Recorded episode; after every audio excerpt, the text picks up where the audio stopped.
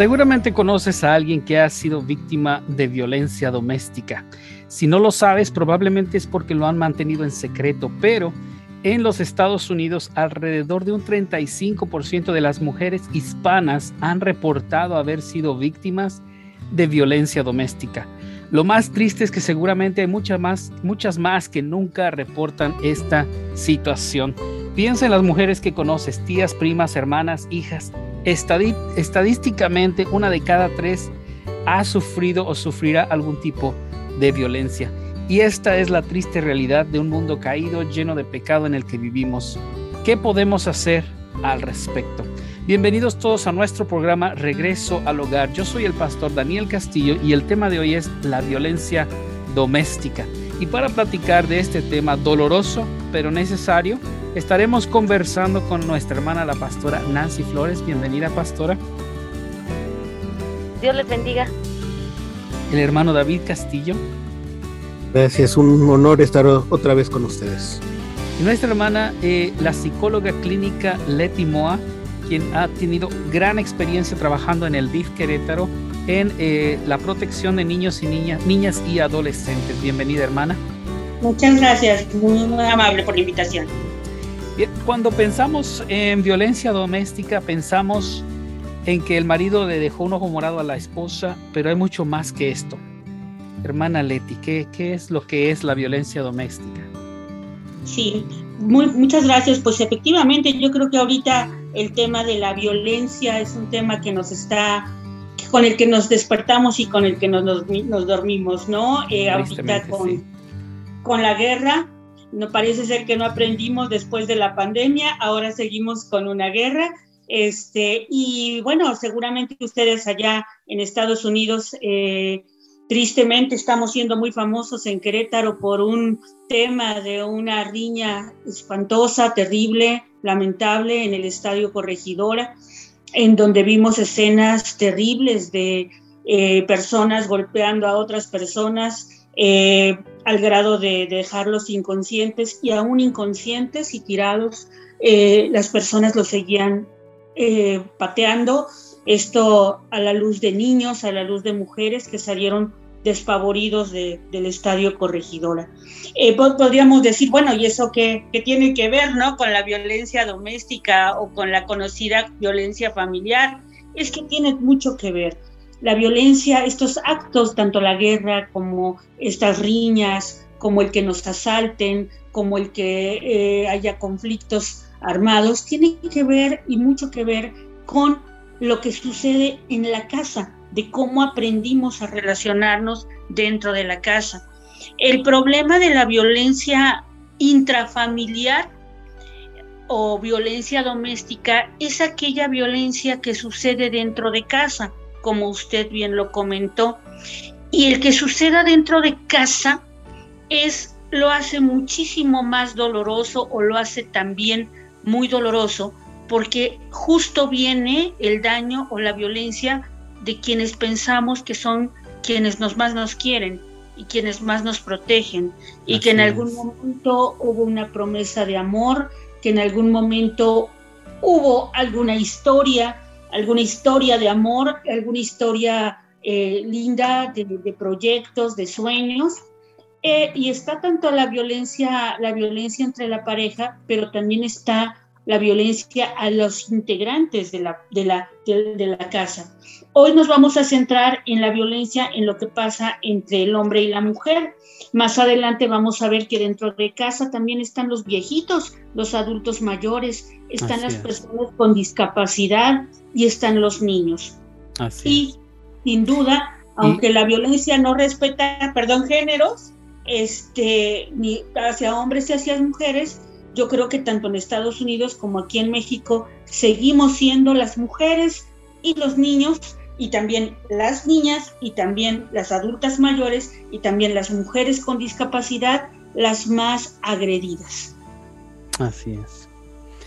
Sí, hemos visto casos, tristemente, ¿verdad? Donde incluso hijos golpean a sus padres y existen pero como decía, vamos hoy a centrarnos en, la violencia que se hace generalmente a, las mujeres o a los más débiles. Y en este caso, pues vamos a ver esto. Ahora, ¿qué tipos de violencia existen? Porque siempre pensamos, bueno, es, es que se agarraron a, golpes, a patadas, se aventaron el sartén. Pero vemos que hay otros tipos de violencia, ¿no? Ah, eh, por ejemplo, cuando, cuando digo, pues yo soy el que gano el dinero aquí y no, y no te doy para gastar porque no quiero. Es un, es un tipo de violencia, ¿no? Así es, pastor. Aquí eh, la violencia tiene que ver con un acto de abuso de poder. ¿Quién tiene el poder en la casa? Vamos a, vamos a centrarnos en que sea el esposo, el que sale a trabajar, el que es el hombre, el que es el más fuerte, o es en el que, en el que culturalmente se ha pensado que es la autoridad. Y él hace un abuso de poder hacia los que él, el hombre, el agresor, considera que son de su propiedad. Esta es la génesis de la violencia. En, épocas antiguas eh, los hombres decían, pues todo lo que está aquí en este lugar, incluyendo mujeres, el caballo y la tierra, son míos. Por lo tanto, yo puedo hacer con ellos lo que yo quiera. Esa es la génesis de la violencia, pensar que la mujer, que el niño es propiedad mía, del hombre, y que por lo tanto yo puedo hacer con ellos lo que quiera. Y a veces esto se basa, en algunas ocasiones, en que es el quien lleva el dinero o quien tiene la autoridad o quien es el que tiene mayor rango o mayor edad. Eh, en, en este sentido, el hombre sigue pensando, o el agresor sigue pensando, que la mujer le pertenece y que por lo tanto con ella puede hacer lo que él quiera. Y como usted lo comentó, hay varios tipos de violencia que son, desde que van, los voy a enumerar, que es efectivamente la violencia física, la violencia emocional, la violencia económica, la violencia patrimonial, este, y que van dirigidos hacia todos, hacia niñas, adultas mayores y la pareja. O sea, si me amenazan que le voy a hacer daño a los niños si no me haces caso, sí.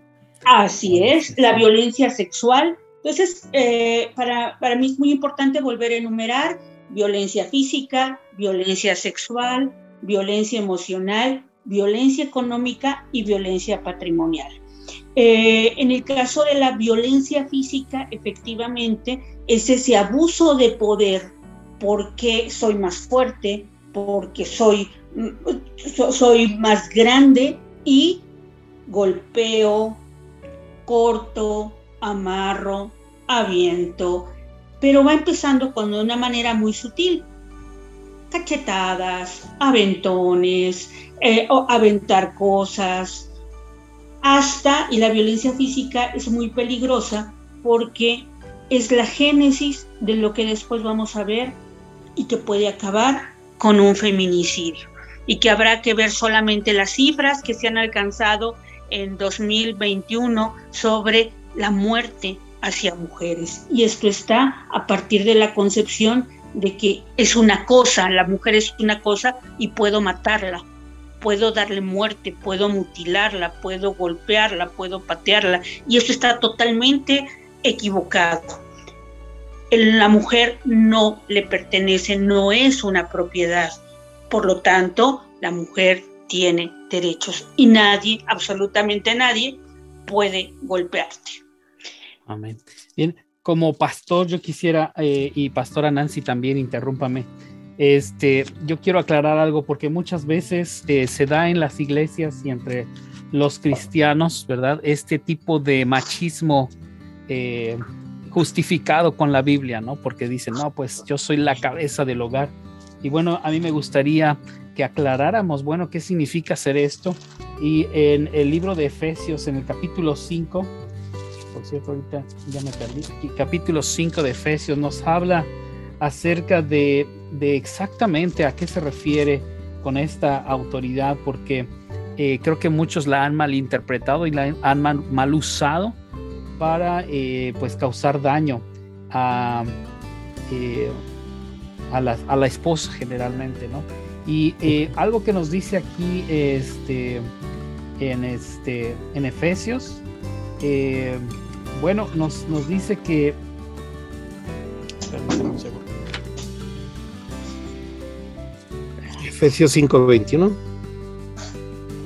Dice, las casadas, dice, estén sujetas, el 22, estén sujetas a sus propios maridos como al Señor. Porque el marido es cabeza de la mujer, así como Cristo es cabeza de la iglesia, la cual es su cuerpo y Él es su Salvador. Así que como la iglesia está sujeta a Cristo, así también las casadas lo estén a sus maridos en todo. Pero vemos que a veces ya aquí nos quedamos. Dice, maridos, amad a vuestras mujeres, así como Cristo amó a la iglesia y se entregó a sí mismo por ella. Yo quiero señalar que, que esto, esto es algo bien eh, fácil de malinterpretar, porque pensamos, bueno, si, si la cabeza es, es el, jefe, por decirlo así, en realidad yo creo que la cabeza es, es un protector, es el que, el que cuida de su familia. Y algo que nos es claro aquí es que debemos ser como Cristo amó a la iglesia. ¿Qué es lo que hizo Cristo? La iglesia somos infieles, somos de lo peor y así nos ama Cristo. Y el amor de Cristo por la iglesia es sacrificial. No va a permitir Cristo que nada le pase a su iglesia, tanto que entregó su vida por ella. Así es que mientras que no estemos como varones dispuestos a sacrificar nuestra propia vida por proteger a la de nuestra esposa, no podemos clamar ser nosotros cabeza de nuestro hogar. Creo yo que esto es bien importante que aclaremos porque se malinterpretan muchas veces estos, estos textos bíblicos. Y, hemos visto, por ejemplo, eh, eh, me tocó un caso donde una, un este, esposo que supo que su esposa se había convertido al cristianismo y, tomaba esto como excusa, el hombre borracho y golpeador. Tú no me puedes decir nada, tú ya eres hermanita, ya no me puedes reclamar, ya, ya tienes que ser sumisa, ¿verdad? Eh, y este pues creo que, creo que es una mala interpretación de las escrituras. Bien, eh, sigamos entonces. Ahí, pero bueno, nada más ahí como para recalcar el punto que tú das. Ahí en el versículo 23 dice que Cristo es cabeza de la iglesia, la, la cual es su cuerpo, y Él es su Salvador.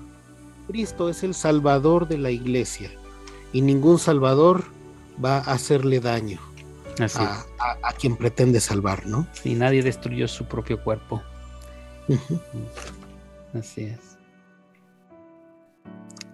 Bien, ¿cómo identificamos eh, o qué, señales hay de que eh, una persona está sufriendo violencia doméstica? Tanto la persona, ¿verdad? A veces la persona está eh, empezando a vivir un ciclo y no se da cuenta que está en este ciclo de violencia.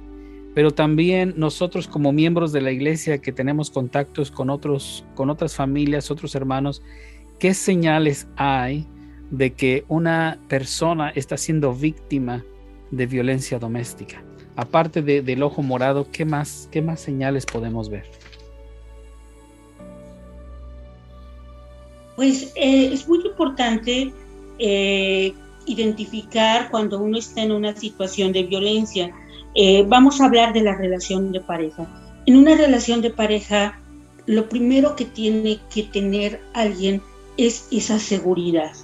Yo me siento segura al lado de la persona con la que he decidido compartir algunos años, la vida, este periodo, incluso en un noviazgo, pero empiezo a sentirme incómoda me empiezo a sentir que dudo de mi capacidad, dudo de que esté pensando bien y empiezo a sentirme muy confundida.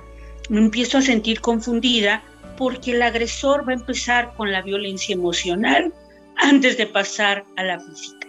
Y va a empezar con actos aparentemente como, eh, pues que son verbales, que puede ser en dejarle de hablar, por ejemplo, pero luego pueden venir las críticas constantes a cómo te vistes, a cómo hablas. Eh, empieza muy sutilmente a decirse que pues no eres tan capaz, no te creas tanto.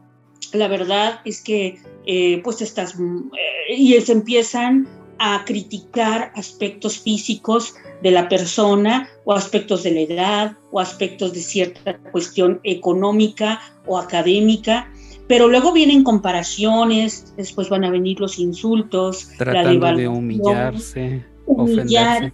Es corrosivo, es una gota que va corroyendo la autoestima de la mujer hasta que encontramos a una mujer que dice, la verdad es que sí creo que yo no pienso bien, que soy muy tonta, yo creo que incluso, y se puede utilizar la palabra como él, lo dice, a lo mejor estoy loca, a lo mejor soy una exagerada, este, a lo mejor me insulta y lo que yo tengo que hacer es tratar de agradarle todo el tiempo. Entonces viene esta devaluación, esta devaluación y encontramos que ya empezamos, empezamos a sentir depresión, empezamos a dudar de que nosotras podemos tener un criterio, que podemos tener una opinión, y entonces la mujer empieza efectivamente a callarse y a decir, la verdad es que yo creo que el otro es el que tiene, el que tiene la razón. Al principio a lo mejor nos defendimos y, y tratamos, pero la verdad es que el agresor logró su cometido en hacerte pensar que tú no estás bien de la cabeza, que tú estás exagerando, incluso se lleva al aislamiento. Esto lo vemos en los matrimonios, pero también, y es algo muy importante, lo podemos ver con nuestras jovencitas, y yo no, no dudaría en una iglesia, en la escuela, en donde hemos escuchado de algunos chicos decir, ella es mi, mi señora, ella es mi vieja, ella es mi mujer, a los 13 años de edad. Y a los 13 años de edad, él ya dice con quién te debes de juntar, qué ropa te debes de poner, no le hagas caso a tus papás, no quiero que salgas con amigos. Y la situación emocional empieza a decir es, yo tengo que ser el centro de tu vida. Yo, yo tengo que ser lo más importante para ti. Lo más importante. Hay que saber identificar desde el noviazgo que estas señales empiezan a, a, empiezan aparecer. Aparecer, eh, es muy importante que tú detectes si a tu hija el novio le revisa el celular, el correo, este, ya no quiere que vaya a entrenar el deporte que le gusta y empieza un absoluto control. Y eso empieza desde etapas muy tempranas del noviazgo eh, y después lo llevamos a la parte emocional y encontramos mujeres que de verdad piensan que no tienen ninguna valía si el varón no le refleja ese valor y, entonces eh, es mucho más vulnerable a los golpes, a cualquier forma de sometimiento. Entonces es muy importante eh, esto que usted comentaba de ir detectando. ¿Cómo podemos ir detectando? No me siento cómoda, me está insultando, me está humillando, me critica, me controla, pero en una primera etapa va a ser muy envuelto en, un papel muy bonito, eh, porque va a ser muy manipulador, en donde nos van a hacer creer que nos quieren, que esa exclusividad tendríamos que estar muy orgullosas de que solamente nos quiere para él y nos controla todo el tiempo, cuando es una forma de control. Eh, yo creo que la forma de identificar es si no te sientes segura, si te sientes incómoda, si no te sientes amada, nadie, absolutamente nadie que ama te puede insultar, te puede controlar, te puede humillar y mucho menos puede lastimarte. Desde el primera, a veces desde la primera salida en el noviazgo, vienen esos apretones muy fuertes o vienen algunas acciones como de, eh, de control, como yo soy el que tengo el control. A veces vemos mujeres que solo con la mirada o solamente con algún acto amenazante es basta para que toda la familia y todos los demás estén eh, sometidos. Y otras formas eh, que quisiera comentar que tiene que ver con la violencia patrimonial y la violencia económica. Otra vez, es el poder, ¿no? Yo tengo el dinero, pero yo te controlo absolutamente todo en lo que tú vas a gastar. Eh, no puedes, incluso hay mujeres que son eh, las que llevan el, el, el, sustento a casa y está controlado. No pueden hacer uso de lo que ellas trabajaron y que puedan gastárselo en lo que quieran, ¿no? Eh, en general la mujer administra y ve por los más pequeños, pero acá puede ser un control incluso que, que, tú, me lo, que tú me lo entregues. Otra forma de violencia es la violencia patrimonial. Esto va muy dirigido, por ejemplo, a las adultas mayores, en donde te robo tu, tu pensión, te robo tus, tus artículos más queridos, los vendo, los empeño, eh, hago que firmes y que cedas la casa, que cedas el terreno. También esa es una cuestión de violencia patrimonial. Y lo que también, como en el caso de los niños, está la violencia sexual y que también se puede dar desde inicios de la pareja en el noviazgo. Cabe señalar, por ejemplo, que muchas personas no se casan, se van desde muy jovencitas a vivir con una persona y lo asumen como una autoridad, ¿no? De hecho, aquí en México a veces yo he tenido chicas aquí que dicen, mi señor, ¿no? Es que mi señor este, no me va a dar permiso de venir a la terapia o, es que mi señor me espera fuera de la fábrica, o sea, se le da todo ese poder. Y también está en el ámbito de lo sexual, desde el noviazgo o desde las primeras salidas, en donde también como en un acto de poder y de cosificación, estás obligada a decir que sí a alguna petición sexual, y mucha de la manipulación empieza desde el no me quieres, porque si me quisieras, accederías a tener relaciones sexuales conmigo. Y entonces las chicas eh, entran en una situación muy difícil, o las mujeres también, eh, que no sean noviazgo, sino en este momento yo no quiero eh, tener relaciones sexuales, pero el pensar, el decir que no se quiere, muchas chicas no se atreven a esto, ¿no? No se atreven. Es, es, ah, no, entonces sí, sí te quiero y entonces accedo a hacer cosas que a lo mejor ni estoy preparada, ni yo lo tenía contemplado y están muy presionadas y muy amenazadas.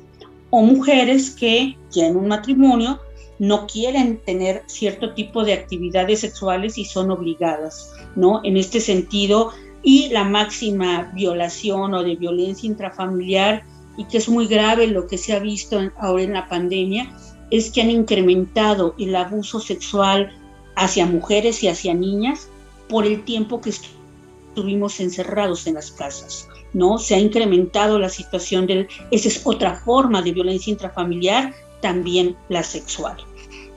Entonces, eh, yo, es un tema muy amplio, pero lo que quisiéramos ahorita comentar es este poder, ¿no? Este poder y que empieza muy sutilmente y cuidado, no se va a quedar ahí. Si lo dejamos avanzar, va a ir tomando eh, acciones cada vez más graves hasta llegar a la muerte. Esto sí, eh, para mí es muy importante comentarlo. Eh, chicas, mujeres, no lo van a cambiar con amor un acto violento o solamente con, que tú digas que lo vas a querer más, el agresor no va a parar. No va a parar hasta que tú no identifiques que estás en una situación de peligro. ¿Cuáles son estas banderas rojas, estos, estas señales de que una persona está siendo víctima de la violencia doméstica, tanto para la persona como para los eh, que estamos a su alrededor, ¿Cuáles son estas señales y qué podemos hacer para ayudar? Claro, yo creo que es muy importante que vamos como en los mismos, eh, es muy parecido todo lo que vamos viendo tanto en el maltrato físico como en el maltrato hacia la mujer, que sí hay signos.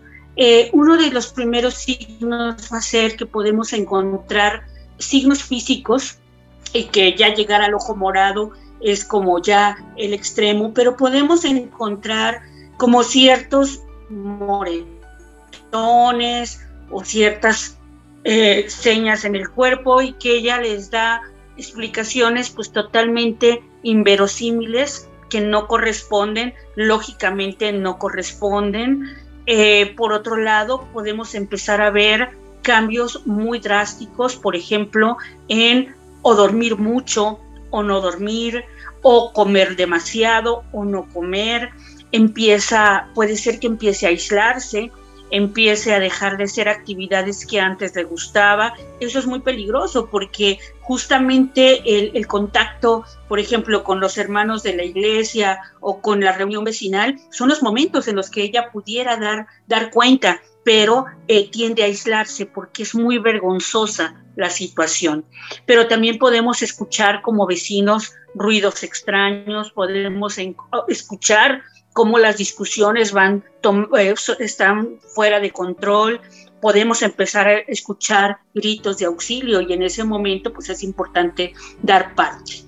En las partes más sutiles, cuando alguien se puede acercar y decir, es que me jaló el cabello hasta, incluso sentí que me lo iba a arrancar, a lo mejor en ese momento podemos decir, bueno, no hay un golpe, no hay algo visible, pero va a ser como muy importante eh, esta parte de, decir es que esta persona puede estar en peligro. Y es muy importante el receptor. Eh, más adelante creo que podemos hablar del ciclo de violencia. Eh, la violencia familiar es por alguien querido, por lo menos admirado, o por lo menos nos dolería mucho perderlo. entonces la mujer, a veces hay como eh, tanto pueden haber situaciones como, ay, eh, ella está ahí porque quiere, porque le gusta. Si ella ya en este, eh, yo ya hubiera tomado una decisión rápida y me hubiera ido, no, no es tan fácil. Es bien difícil la situación en la que está. Todo lo que piensa de y, los niños y la renta y, y, luego y hacia dónde me voy, no está sencillo. Es una mujer vulnerable, es una mujer eh, que ya la ha corroído la, humillación, tiene una muy baja autoestima, está deprimida, eh, apenas puede defenderse. Entonces, creo que es muy importante eh, también no caer en el otro extremo, ¿no? Como vamos a darle tiempo al tiempo, a ver cómo va avanzando esto, esto es normal en los matrimonios, esto es normal. No, la violencia nunca va a ser normal. Bandera roja.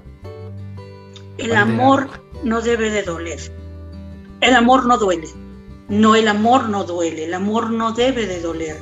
No te debe de doler estar con ese novio. No debe de doler estar con esa pareja. y no es normal que me insulte. No es normal que me agreda. No es normal que me obligue a tener alguna actividad sexual que yo no quiero no es normal que no aporte económicamente, no es normal que rompa cosas. Y no podemos justificar porque está alcoholizado, porque está deprimido, porque tiene mucho trabajo.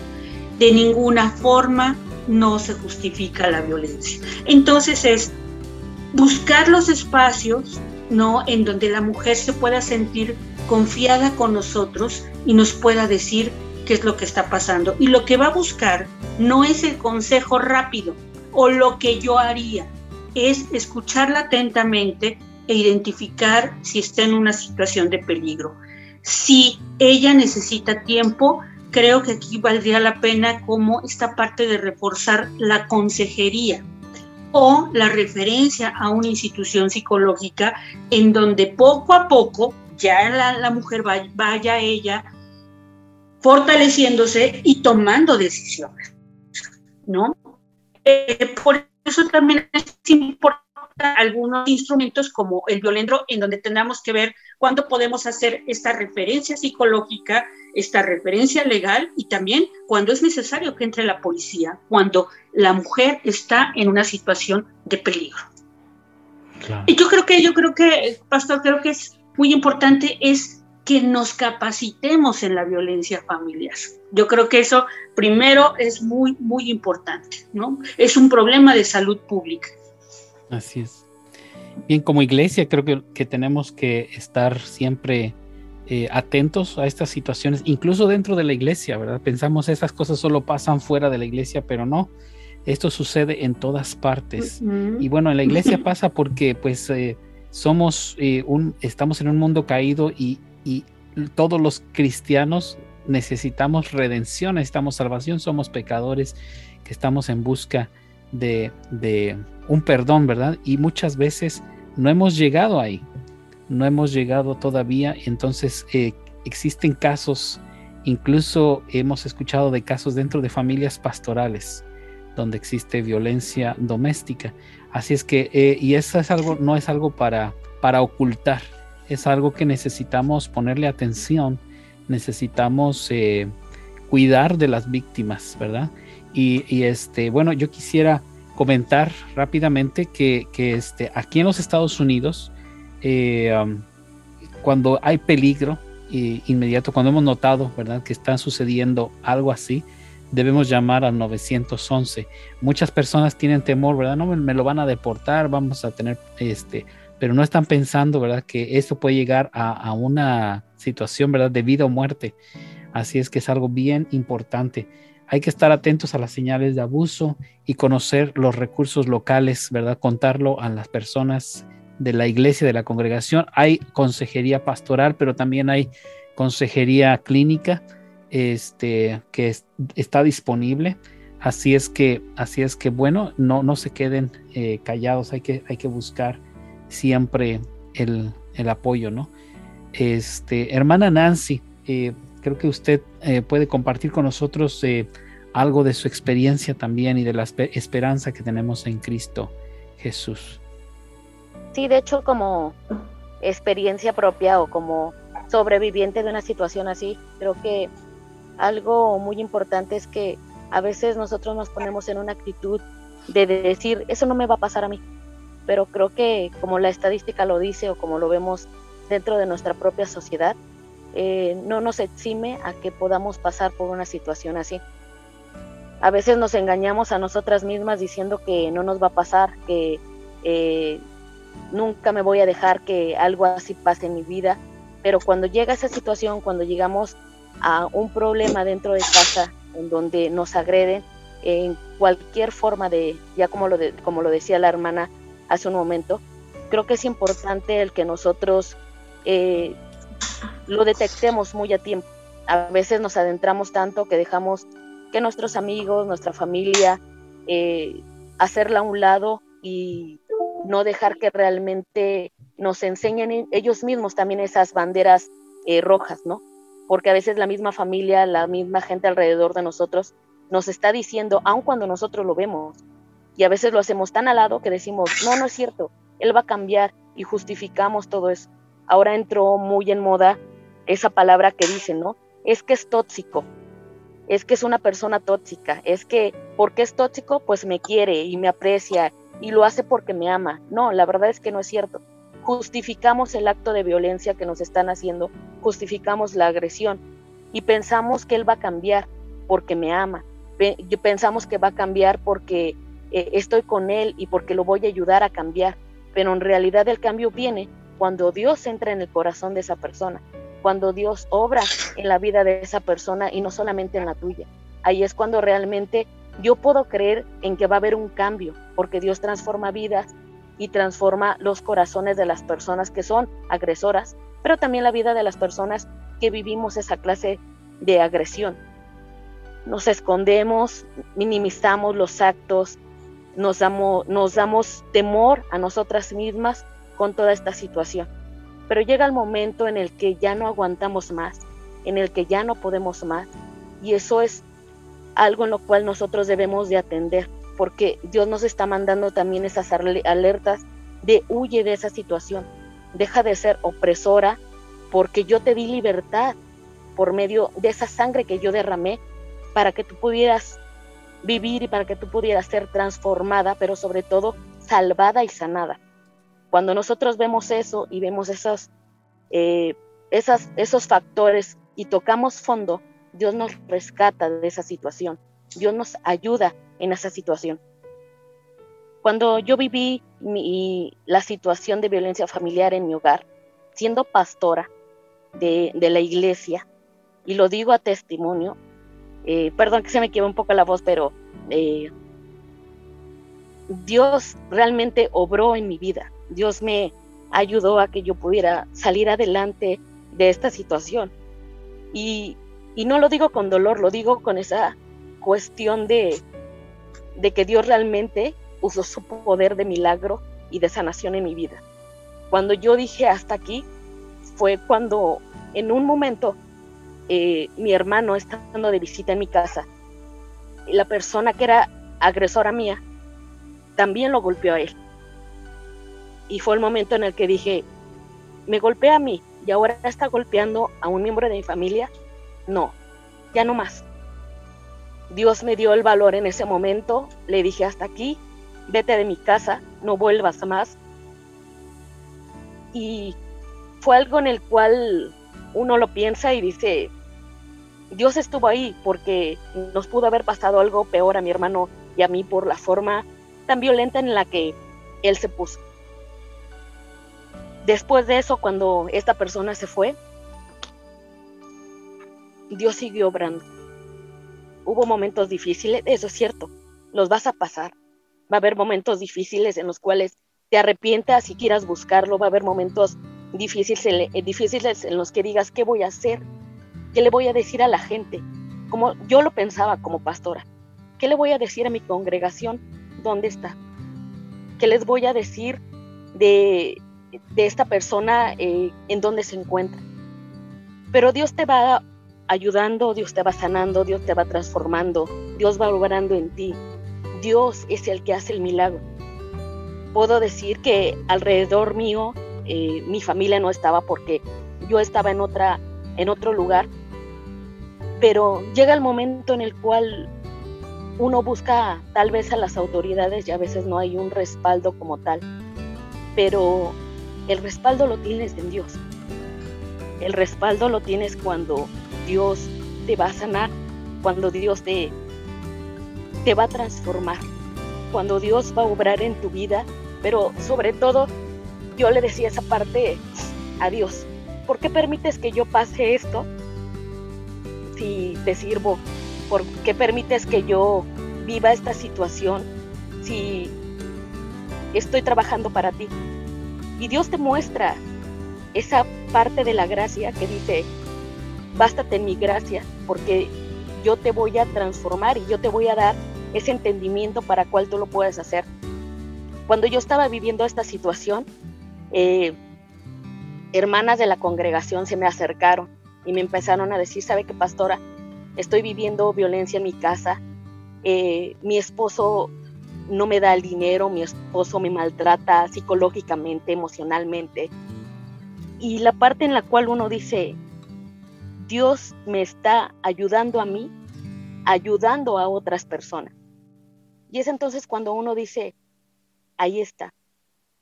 Dios permitió que yo viviera esa situación para poder entender a otras mujeres que están pasando por la misma situación que también yo viví.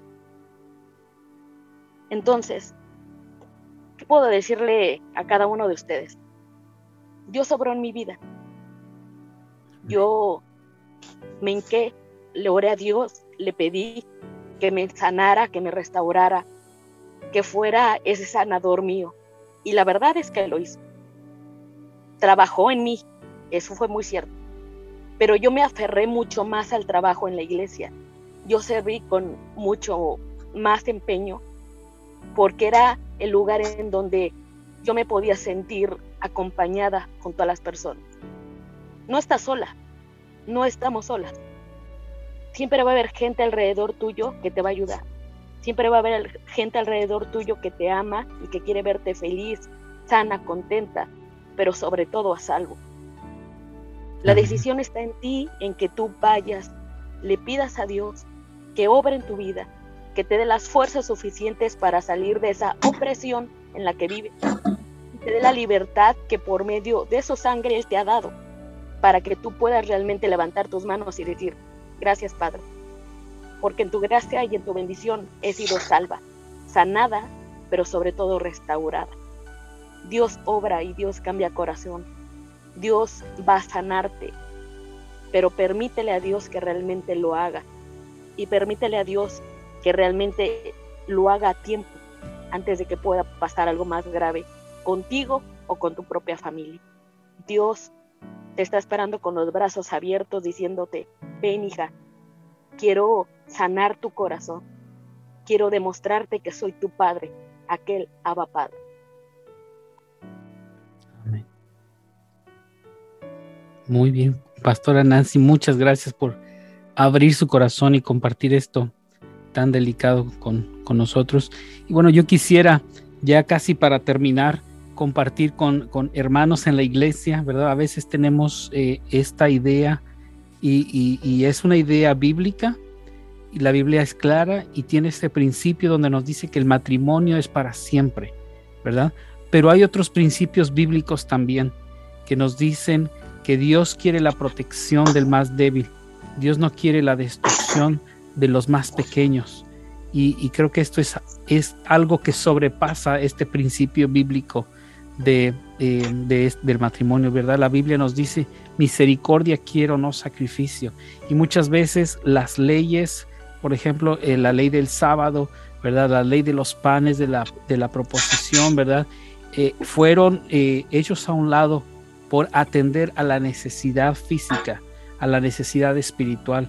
Nos dice nuestro Señor Jesucristo, no rompen el día o no violan el día de reposo para sacar a, un buey, a un asno, a una oveja del pozo. No, no se puede sanar en, en, el día de reposo. Así es que sí, hay un principio bíblico sobre el día de reposo, pero hay algo más importante que este principio, que es el de la misericordia y la compasión. Así es que si estamos viendo que hay un matrimonio donde, donde eh, hay un agresor que está destruyendo a, la esposa o a los hijos, no tenemos que perpetuar, ¿verdad? La violencia contra, contra estos, eh, eh, contra estas víctimas. Al contrario, ¿verdad? Dios quiere que, que haya justicia, que haya compasión, que haya misericordia con estas personas. A los que hemos visto la violencia doméstica, Jesús nos llama al amor y a la justicia. Levantémonos por aquellos que sufren. A los que sufren, Dios no quiere que seas destruido a manos del enemigo. Sal de ahí, busca refugio. A los que atacan, ya basta. Posiblemente tú también, tú también has sido víctima de maltrato, pero eso no te da derecho de maltratar a otros. Arrepiéntete y busca perdón. El único que puede darte el perdón es Dios. No sigas siendo instrumento del diablo. También para ti hay esperanza en Cristo Jesús. Recuerden siempre que justo ahora Dios nos espera con los brazos abiertos que venga de regreso al hogar. Nos vemos la próxima. Muchas gracias, pastora. Muchas gracias, eh, hermana Nancy, David. Que Dios les bendiga.